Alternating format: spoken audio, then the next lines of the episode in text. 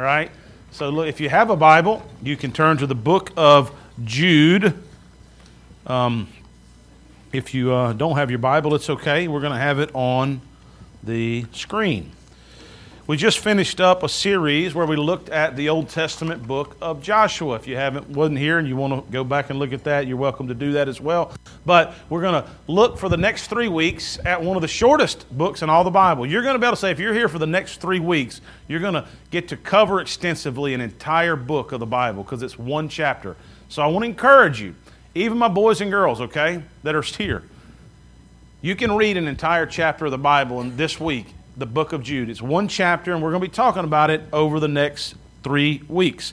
And it's a very interesting little book, and so we're going to talk about the intro to the book of Jude today. And so I want you to kind of pick up what's happening here. The first two verses from the book of Jude are its introduction. And we're going to look at some things today about that. I want you stand with me real quick. I, I know this all this sitting and standing is, gets old, but let's do a stand up in honor of God's word for the public reading of verses 1 and 2, chapter 1 in the book of Jude. It says, This letter is from Jude, a slave of Jesus Christ and a brother of James. I am writing to all who have been called by God the Father, who loves you and keeps you safe in the care of Jesus Christ. May God give you more and more mercy, peace, and love. May God bless the public reading of His Word. You may be seated. Now, as we begin to look over the next few weeks at the book of Jude, I want to encourage you to continue your mindset towards hearing from God from the Scriptures. You see, one of the things that I try to do when I pick different books, there's multiple ways to to speak or to preach or to teach. But one of the things that I'm trying to do is to really keep us focused on the scriptures and to look at particular passages so that you can learn as i have learned to, to see what god is saying in the passage and how does that apply to me see many pastors not saying they're wrong for doing this but choose topical subjects where they kind of give points based off of topics and they go get different scriptures and there's nothing wrong with that periodically we have topical sermons but but i want us to focus on how do we learn from God what the scriptures tell us. I believe that this will aid us and assist us throughout our life better on hearing from God in what He wants to speak to us through the Holy Spirit. And so, in line of that, we're going to look in a very expositional way what does the Scripture say and what is in God trying to say to us through the book of Jude. But before we jump into the verses, let's have a small discussion about who was Jude. I mean, we're looking at a, I mean, this guy says this letter is from Jude. And so we need to see who he is. The first clues that we have are how he describes himself. Remember, this letter is a compilation of other works that are brought into what we now know to be the Bible. And so let's look at how this person describes himself because we have to admit that in any sense of the word, people are going to describe themselves in a manner that's favorable to them and what they want to be remembered. I mean, you know, there's, there's many people who may describe me in a different way than I would describe myself. You may describe yourself in one way, and others may describe you in a different way. But generally speaking, if you have a very serious opportunity to describe yourself, you're going to hopefully accentuate and point out what's the most important thing about yourself, right? And so that's what we see here in Jude. So, how does he describe himself? The first thing, he uses um, a phrase called the slave of Jesus Christ. The Greek word there is doulos. And it's very literally a slave, someone who is owned by or in service completely to Jesus Christ. And he uses this phrase of himself, okay? That's significant, and we're going to talk about that here in a little bit. But he doesn't talk about his status in any other way but as a slave of Jesus Christ. And then he uses another description. He says he's the brother of James. Now, we know from our history of the New Testament that he's the brother, the literal sibling of James, who is the head of the Jerusalem church. Now, this also brings it to bear from our history that James was the brother or the half brother of who? Of Jesus. So, some very interesting things come out here, all right? So, Jude then is what? A half brother of Jesus Christ. Now, he's writing a letter to a group of people, and he doesn't even feel it necessary or in any way proper to do what? To make that claim to the fact that he's Jesus' brother. he is definitely a person who understands the concept of being in a secondary role.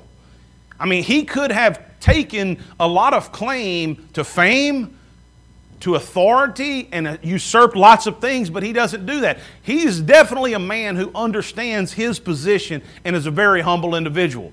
He classifies himself not as somebody of importance, but he's a slave to Jesus Christ. And I, want, I don't want you to miss this, okay? Because this is probably part of the reason that God used him in a miraculous way.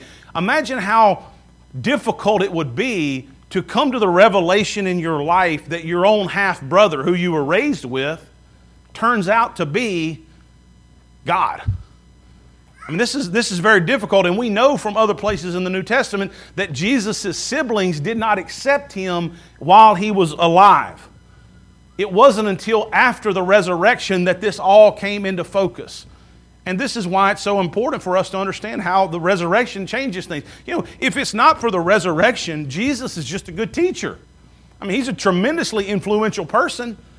I mean, in every way, he's influenced all of culture. He influenced around the people around him. He was a person of tremendous impact. But when you throw in the resurrection, it changes all of that. Now he's not just a good person. I mean, he's a God person. And so Jude comes to this and he no longer identifies himself as the brother of Jesus. He says what? He's a slave, literally a servant. His life is bound to the mission of Jesus Christ. And he lets them know that he is the brother of James, not necessarily important himself, but just connected to the leader of the Jerusalem church. And it's very interesting that he makes no claim here because I find most people today are doing what? We're always trying to make every claim for importance. To be important. We want people to know that we're something, that we, we have some sort of status. Jude here is complete opposite of that. He actually wants to minimize what others might see as his status. And he wants to give status to who? To Jesus. I mean, there's a powerful lesson for all of us as true Christians in there is Christians should, impactful Christians, Christians who are really used by God tend to minimize their status and uplift the status of Jesus Christ. So that's how he describes himself. We do know he is the half brother of Jesus, however, so he's very, very familiar with the inner workings of the first century. When was he written, or when was the book written? Nobody knows for sure, but it's probably between 65 and 80 AD when you start doing the math of how old he would have been, even if he was one of the youngest brothers and all that. So this is as close to the source as it gets. I mean, this is one of the very early writings. Um, of someone in Christianity. And it's important to remember that, that Christianity wasn't what we know of it today. Remember, these people were Jewish people and the whole experience of Jesus is really ch- changing that. And now they're trying to figure out what that means. And so a lot of these letters and all of these writings are different groups of people who believe in Jesus trying to begin thinking about what this means and figure it all out. And so Jude is a very important part of that. And he writes this little one chapter book. And so let's look at who Jude was written to. And it's very unique, and it's actually called in many um, circles, they call it the Catholic letter. Now, not Catholic in the Roman Catholic sense, but see, Catholic means the universal. All right? So, for years, the, the church was just the Catholic church. All that really meant was the universal church. Now, these many thousands of years later, we hear Catholic and we just make the association to Roman Catholic. But for the first two, you know, 1500 years or whatever, 1200 years of the church, it really just was the one word for the universal worldwide church Of course, then you had the split into the Eastern and the Western, and then all that happened if you want to know all that history. But they call it the Catholic letter because it's one of the few letters that's literally addressed to all of the church. Many of Paul's letters and a number of the other letters that Peter wrote were written to specific groups of people, but this letter, however, was written to all the believers in Jesus. We call them what today? Christians. That word's not used in the letter because they weren't even called Christians at this point. They weren't even called Christians until what?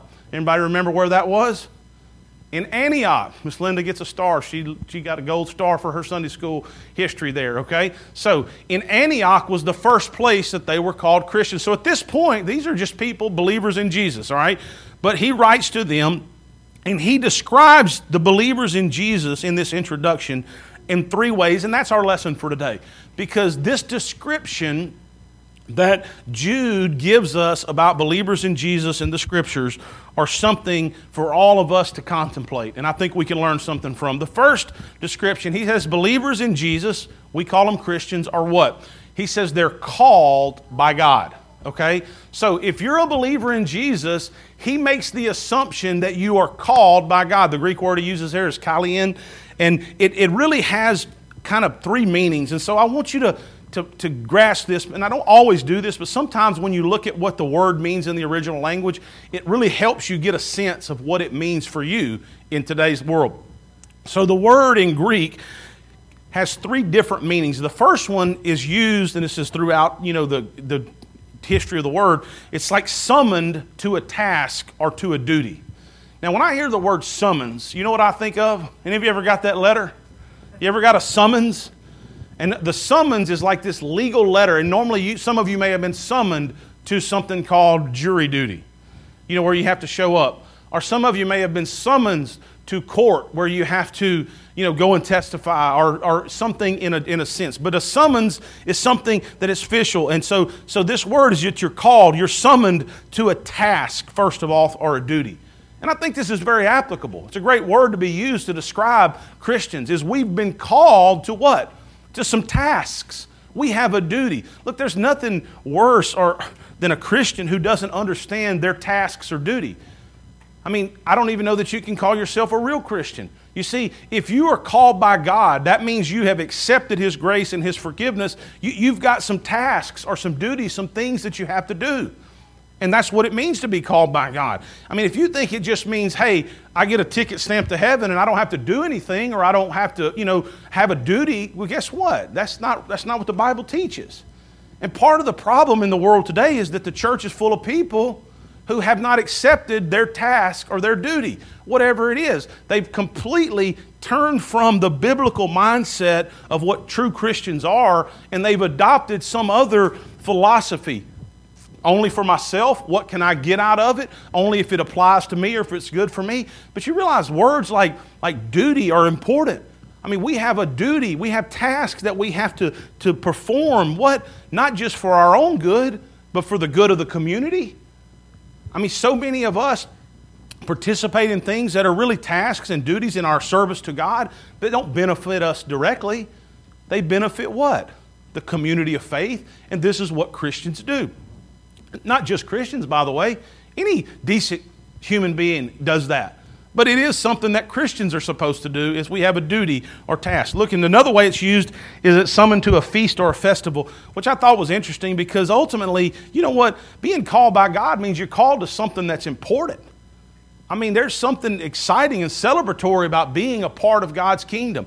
You know, I was talking with someone this morning, and, you know, it was probably more to me, but the, the situation when he said he had a task that he was called to do, and he was just kind of questioning well, you know, a little bit about it, and it made me think about in my own life. Sometimes I'm called to tasks or duties, and I may always look at the negative side of it. I may sometimes think about, oh man, what's this going to cost me, or what in time and energy or whatever. Blah. But really, look, to be called by God shouldn't be that way. We should what? We should look at this as an opportunity, a get to instead of a got to. I mean, look, you get to serve God. You get to be a part of what He's doing in whatever it is in your life. Man, how much does that change our mindset each day if you think you get to be a part of what God's doing and it's something that's exciting. And then, of course, the last way it's used about this whole idea of summoning to court for our judgment. Look, in the world, when you get one of them summons, some of you who know a little bit about the legal, if you get that summons and you're like, man, I don't want to do that, does it just go away? Nope. There's going to be some more letters coming. And eventually, you might actually end up with, with, with an officer who comes to deliver something. And then, if you continue to do that, you might get another summons that contempt. And then ultimately, you might get in a bind. Look, we don't send out summonses in that way at the church. But you know what? God says to be called is He summoned you to something very important. And listen, make no mistake about it. I mean, just in your mind, we live where we kind of live in the day to day and we don't like to think about it. We certainly don't want to think about death and we don't want to think about all that. But I mean, does a person honestly believe that they can live their life and do whatever they want to, to whoever they want to, however they want to? And do you really think it makes any sense that you're going to get to the end of it and there's not going to be some sort of accounting for what you did? I mean, that, that's, that don't even make sense. Everything in nature, everything in this world's existence is built on the principle of reaping and sowing and consequences. And so to think that one day you're not going to have to stand and give account for the things that you've done, that doesn't even make sense in a logical way. And it certainly doesn't make sense according to the Bible because the Bible says what? Every man's going to give an account, every woman's going to give an account for all the things done in the body which is the importance of Jesus. But see, even believers have to stand, the Bible says, before the judgment seat of Christ. So recognize this. One day, part of your calling is you got to be called before, and you're going to give an account for all that you've done. Listen, you've heard me say this before.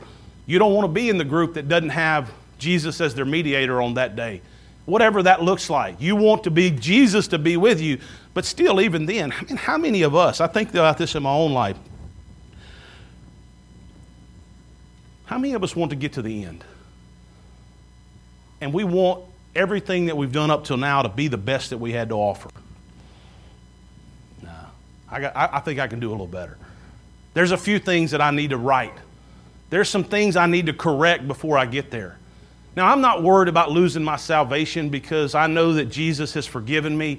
But look, when I get there and everything is made known and all the bull and all the smoke in the mirrors and all the stuff that I may twist or shift or whatever, when that's all revealed, and I mean, I got to give an account for the reality of the way I've thought and the way I've lived and what I've done, I ain't ready yet. I'd like to, I'd like to get to that day and have righted a few wrongs and corrected a few mistakes. Because what? God's done a lot for me. And I want to get there and I want to have done all I could for Him. See, that's what real Christians believe. They want to do all they can for God, not because they have to, not because there's somebody throwing a lightning bolt, but no, but because, man, all that God's done for them, they want to do something for Him. That's what it means to be called. The second description that we see here given by Jude is not only called by God, he says real Christians are beloved by God. And boy, you need to hear that today, man. The word there in Greek is agapeteos. And, and, and listen, you know how many people self destruct their life because all they feel is judgment and condemnation? Even if it's on a subconscious level. Look, we're all sinners. I don't care who it is, whatever preacher it is, whatever holy man it is, they, they have made mistakes. They've let people down. And so, so they have problems. But, but the enemy uses that as a way to get you to feel down on yourself. And that's not to say that there aren't some things that you need to feel down about, because we all have those things. But there's a difference between feeling down about what you've done and feeling down about who you are. Because who you are as a Christian is a person beloved by God. That word has some other meanings in Greek that really I think help you. Is it's really it's the same word used as favorite. You realize that God thinks of you as a favorite? Now see, we can't to us a favorite is like one, but no, God has the ability to think of you as a favorite. He thinks that you're incredibly favored and special. You're wanted significant. Man, you know how many people I meet that don't think of themselves in that way? They feel down on themselves because of things they've done, the things they haven't done, what they've said, what they haven't said, for some laundry list of whatever in their life. Guess what? It's not to justify and say that those things are good because many of them aren't, and many of them were bad choices and they have consequences. But at the end of the day, if you're a true Christian, you're beloved by God. And He's not throwing condemnation at you, He's trying to bring you back. He wants you. You're important. You realize there's things in this world that each of us, you, only you, could accomplish in a certain way. Man, that is significant. I mean, I see people that others look at and they, they, they kind of use the hierarchy of something else like the way, whether it's money or whether it's fame or whether it's influence or power or strength. Look, those are not everything. God thinks of us in beloved ways, significant ways, and He sees the value that others may not see. Things that you can do that no one else could do. You know, I think of some of you who are in the educational field, and I think about how, how much impact you could have. There's, there's little children that will feel important and special and significant because of the things you do that I'll never get a chance to do. That are feeling all sorts of bad stuff from people at home and from their friends, but you have a chance to be significant in ways that others can't be. There's folks, I think about those in law enforcement. I mean, you have an opportunity that I will never have to, to help people.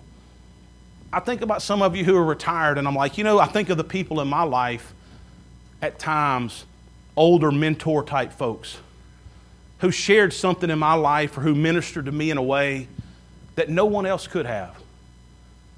I couldn't do it at this stage in my life. No.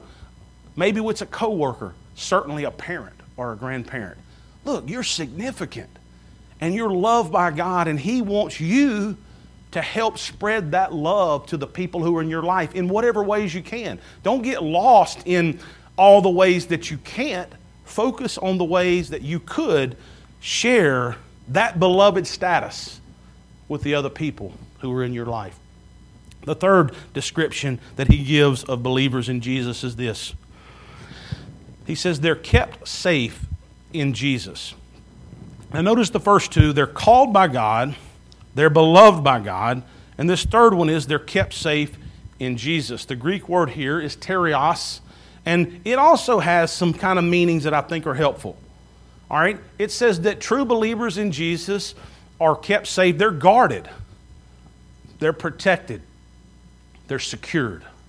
Now, it's very important to understand that this does not necessarily and oftentimes does not mean physical protection. I mean, we, we know very quickly after this book that there's tremendous persecution. Paul and many of the other church leaders suffer greatly. Many are martyred because of their faith. And so the protection in this sense, the guarding, is not necessarily a physical thing. It can be. And there are examples whenever God protects people physically. I think of my own life and I'm like, man, how did that, how did I get protected in this situation? I mean, it couldn't have been random chance, had to be God. But it's not always like that because ultimately we all are in a world where we're suffering and living by our own choices and people's free will. But at the end of the day, what is protected and guarded is our faith in Jesus Christ. And this is the, the, the word in Greek that really builds on a doctrine that's called the perseverance of the saints. And that is the idea that no matter what happens to you, if you're faithful, your eternal security is safe in Jesus Christ.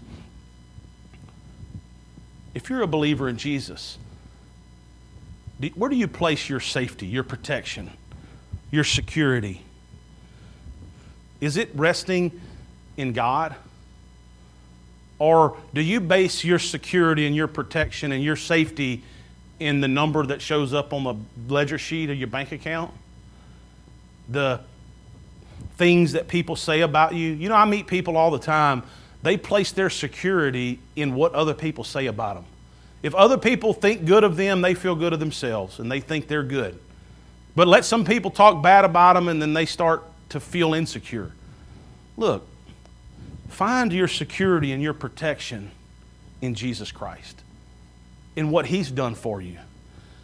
You know, it's hard to think of this concept and not think of that very famous missionary, Jim Elliot, who was the guy who went on an airplane to the savages down in South America.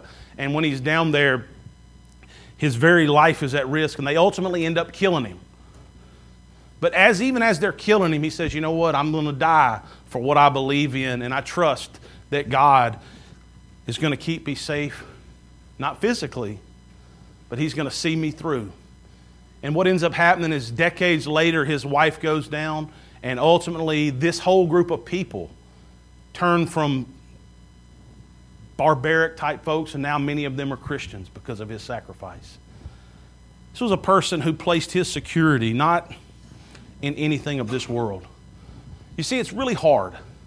I know how hard it is because we live in this world. And this world was created by God, and all of the things that are given to us, we, we, we participate in those and we, we work hard and we experience good things. And God wants us to have these wonderful blessings that we experience.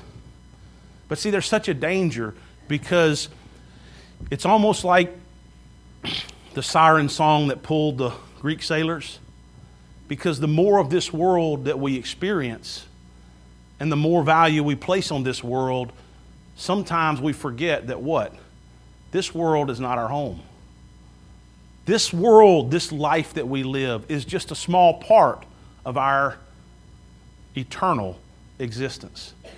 It's a very important part. It's very meaningful. It's what we have. It's not in any way to diminish the fact that we are to live this life with all that we have, but we have to remember this life isn't just the sum total of these few years that we live here.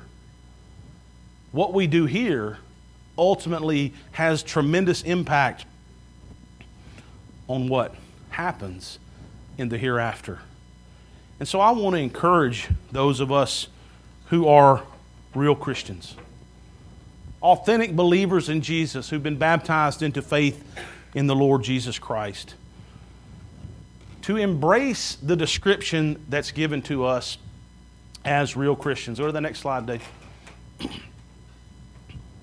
Three things that we're called by God. Number two, that we're beloved by God. And number three, that we're kept safe in Jesus. You know, to talk about a subject like this, we have to be sincere. And we have to be reminded that all humanity, all humanity, not those who are just real Christians, but all humanity in some sense is called by God. The Bible said that none is, God is not willing that any should perish, but that what? That all should come to repentance. So he calls to all. God loves all. Just like a father and a mother love their, all their children. But the third one, not all are kept safe in Jesus. Just like not all got on the boat with Noah. See, to really become a real Christian, you've got to give your life to the Lord Jesus Christ. Our expression of that, based on the New Testament, is that what? We admit the fact that we're a sinner, we confess our sins, we're baptized into faith into Christ. And this is how we make the step to become a real, authentic Christian. And when that happens, we begin to try and live out all of these tasks and these duties and to fulfill the call that He has on our life. And so I want to encourage you as an authentic Christian to embrace the status that you have been given by God. Maybe you have not, like me, done all that you would like to have done. Maybe there's some things that you want to redirect, course correct.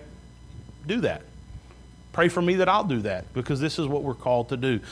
And as much as any of that, maybe we should reaffirm our commitment to share with others about our faith so that they could then make sure that they are kept safe in Jesus. Because the rest of Jude is going to talk about some of the dangers and the pitfalls and the difficulties that are out in the world for people to find this authentic faith in Jesus. And so I want to encourage each of us during this natural transition of school and all the things as we approach the fall, maybe we should reaffirm our commitment to share with others of our faith in Jesus Christ, which more than just telling is showing and living and doing. One of the ways that we're going to put this into practice is over the last several months, and really even kind of over the last few years. You know, in a church, people often ask, "Hey, uh, one of our young persons has considering being baptized and actually making that step in their faith journey." And so we've put together um, a um, a packet, a little packet of information that's got some information for parents, and it's got some things for our boys and girls and, anybody really to, to go through. I mean, it could be done as an adult. But so I want to encourage you because I know many of you have asked me and we've talked about this, and I know that I shared that David's beginning, and we're going to be um, kind of squaring away and doing that in the next few weeks. But and you know, a part of that is helping people come to understand what it means to place their faith and trust in Jesus Christ. And so, if you have a, a young person who's looking towards making that step and you uh, want to assist them in that, get with myself or get with Todd so that we can get you this resource for that. If you're watching this online, maybe maybe you have a, a young person, or maybe yourself, you're like, you know, I've been thinking about making that step, but I, I, don't really know how to do it, or I've just been waiting for that little bit of nudge. Maybe this is an opportunity to get this resource, and you can go through that, and you can finally secure that decision in your life to become what the Bible describes as a authentic and real Christian. So, as we think about these things today, we ask ourselves, as we should every week, what is God trying to communicate to me through this passage? It could be various things. It might be one little thing. I don't know what it is for you. I know what it is for me, and I'm going to attempt to let Him speak to me and make the necessary adjustments. But ultimately, we're all in desperate need of the forgiveness offered to us through Jesus. One of the things we do at our church every week that you know about is we have communion, and we're going to have that now because it's really commemorates and reminds us that, hey, even when we don't get it right, we have the forgiveness offered to us through Jesus and how significant that is. And I think Bob uh, is leading us in our communion meditation today.